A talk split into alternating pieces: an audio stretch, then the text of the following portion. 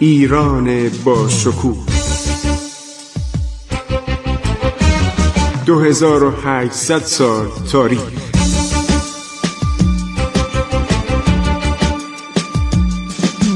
عبور از تاریخ.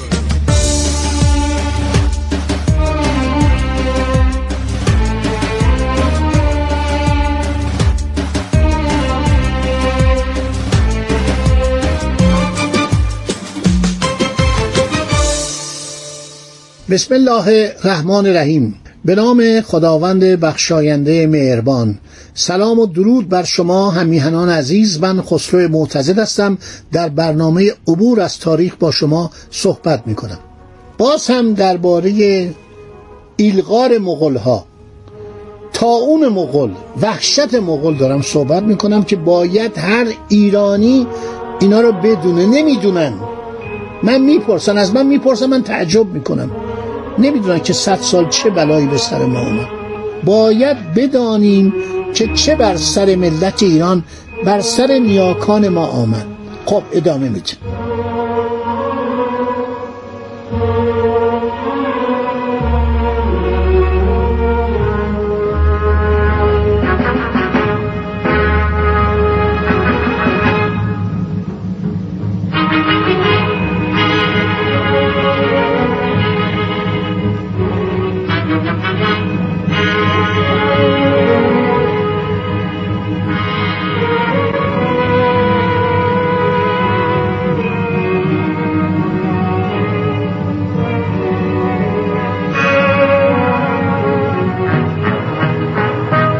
در سال 619 ببینید چنگیز خان 616 17 18 19 در ایران بود.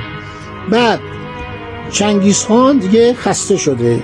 اکتای رو میفرسته به قزنین و بعد از کشتار قزنین به وسیله همین اکتای عرض شود که چنگیز خان سه ماه در حدود پیشاور ولایت پنجاب میره دنبال لشکریان به اصطلاح باقی مانده از سلطان جلال الدین بعد از پیشاور میره به کابل بعد میاد حدود جیهون بعد تابستون رو در حدود بامیان میگذرونه بعد میره سمرقند. خبر بهش میدن که در چین شمالی یک شورش اتفاق افتاده. جغتای پسر جیهون بهش دستور میده بره ولایت مکران و سن رو مسخر کنه.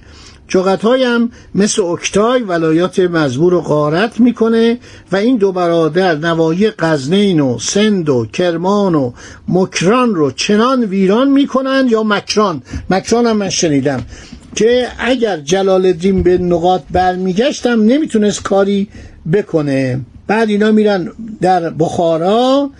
چنگیز پسر خودش جوجی رو که در دشت قبچاق بود به حضور میطلبه و میره به شکار میره به شکار کم کم احساس کنه مریضه. از کنار رود سند که مراجعت می‌کنه بر اثر بدی آب و هوای اون ناحیه احساس بیماری می‌کنه. در سال 620 ببینید فقط فتح ایران 5 6 سال بیشتر طول نکشید. از بس اون دولت دولت به هم خورده ای بود دولت آشفته ای بود. در بهار سال 620 چنگیز قوریلتای تشکیل میده. قوریلتای یعنی مجلس عام شورای فرماندهان. در صحرای قلان‌باشی در شمال کوههای الکساندروسکی در مغرب دریاچه ایسیگول جوجی با صد هزار اسب به عنوان تقدیمی به خدمت پدر میاد. چنگیزخان تابستان رو در یورت قلان‌باشی به سر می‌بره. پس از اتمام قوریلتا این کلمه قوریلتا یادتون باشه چون این مغول ها این کلمه رو به ما گذاشتن و در نادرشام در موقعی که می‌خواد پادشاه بشه در دشت مغان اون اجتماعی که تشکیل میده بهش میگن قوریلتا این قوریلتا یعنی شورای عام. چنگیزخان جوجی رو بعد از این قوریلتا به دشت قبچاق برمیگردونه عده از رؤسای یاقی اویغو رو می‌کشه در زیحجه 621 تمام پسرهای خودش رو جمع می‌کنه جز جوجی. میره به نهر کرولن و اونن به اونجا می‌رسه. به اردوگاه که می‌رسه خبر اسیان پادشاه ولایت تنگ فوت واقع در شمال تبت رو میشنوه.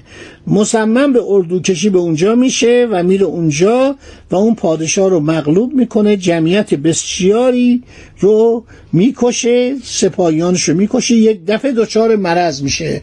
خداوند به داد مردم دنیا می‌رسه. می‌بینه این آدم کش این آدم واقعا عجیب غریب این همه کشتار کرده سیر نشده.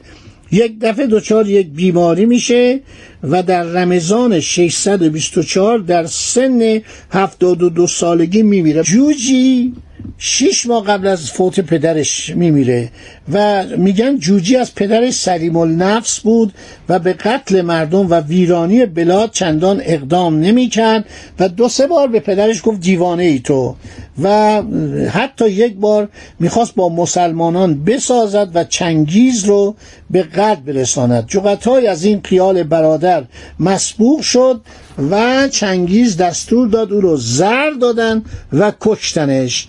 چنگیز خیلی نسبت به جوجی بدبین بود. جوجی هم از حضور پدر عضو می‌خواست و بعد دستور داد که چنگیز خان اکتای و جغتای را به سرکوبی جوجی فرستاد ولی قبل از که اینا بهش برسن مرد. جوجی با چنگیز و برادر خود جغتای خوب نبود. و می‌خواست در حوالی بحر خزر یا دریای کاسپی یک دولت مستقلی تشکیل بده و خراسان و مازندران و ولایات شمالی ایران رو که جبی و سوبوتای پیموده و تسخیر نکرده بودند زمینه ممالک خود بکنه. در این کشتنش یا کشتن یا مسموم کردن.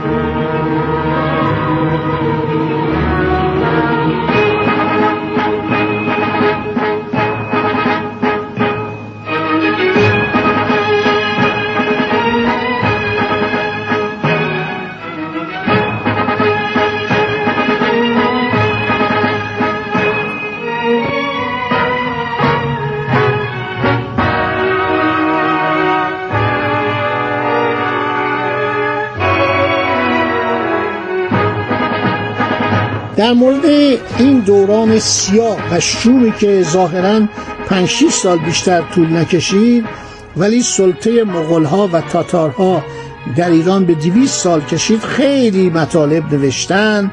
عرض شود که جغتای و اکتای و گیوک وقتی به شهرها رسیدن اوقات خود را به خوشی و خوشگذرانی و پرخوری گذراندن و مردن یعنی سنا اینا چندان زیاد نبود. ولی چنگیز خان هفتاد و دو سال عمر کرد. بسیار عرض شود که آدم بیرحمی بود هیچ رعفتی نداشت و عرض شود که سخت میکوشید که آویغورها مسلمانان و چینی ها رو به خودش نزدیک کنه. و از خیلی از این بلادم نفرت داشت. اینا یه قانونی هم برای خودش داشت به نام یاسا که این یاسای چنگیزی کم کم به صورت یک تومارهایی در اومد و به این می‌گفتن یاسانامه که دستورها و احکامی راجع به وضعیت لشکر تخریب بلاد مساله ملک ترتیب شورا انواع مجازات ها روش لشکرکشی راه و رسم زندگی کی باید ولیت بشی شورا کی باید تشکیل بشه همه اینها رو در این یاساهاش گذاشته بود. و خیلی هم تحت تاثیر چینی ها بود. چینی ها چون سالنامه می نوشتن ما الان سالنامه های اونها از دوران اشکانیان که درباره ایران و درباره ساسانیانه کم کم داره ترجمه میشه. و اینا بسیار آدمای وحشی بودن. همین مغول ها و کم کم در طول زمان عوض شدن. اینا یک فرستادگانی داشتن به نام ایلچی که اگر شما دوره قاجار هم نگاه کنید چون قاجاریه افتخار می‌کنن که بقایای مغول ها هستن. و خود آقا محمد خان میگه من ایران رو فتح کردم. ایران سلطنتش به من نرسید. من به زور شمشیر گرفتم. اینها ایلچی کلمه ایلچی در دوره قاجارم بوده.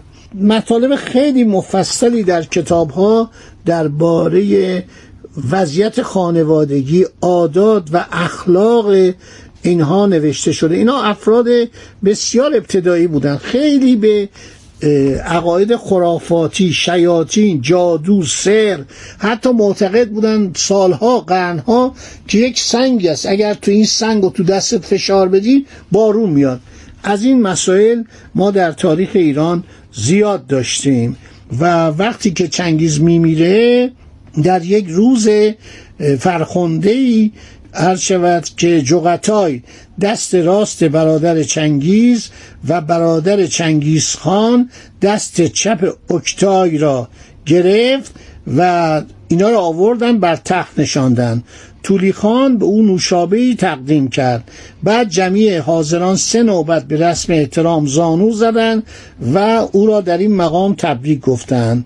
معمولا هم به افتخار روح چنگیزخان اینا یک خامی می‌دادن نهاری می‌دادن. چنگیزخان از مغول یک عده‌ای به نام قراولان خاصه داشت که به اینا کشیکچی می‌گفتند هشتاد نفر جهت کشیک شب بودن هفتاد نفر جهت کشیک روز بودن.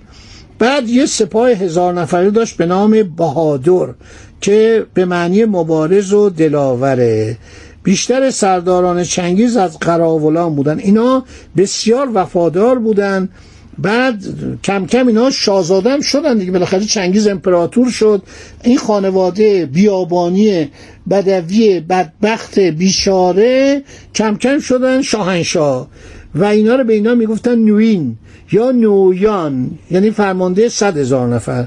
یک کمی پایین تر می‌گفتن تومان فرمانده ده هزار نفر. از میان ایران تولی پسر چنگیز لقب نویان یعنی شاهزاده بزرگ داشت. اشراف لشکری لقب ترخان داشتن. اینا مالیات نمی‌دادن. مثل همون ویسپوران دوران پیش از اسلام ایران. این دتخویان صد سال این مملکت رو تسخیر کردن. ما رو بیچاره کردن. بذر وحشت کاشتن. و بعد که آدم شدن دیگه مدت سلطنتشون در ایران طولانی نشد. خدا نگهدار شما باد تا برنامه بعد. عبور از تاریخ.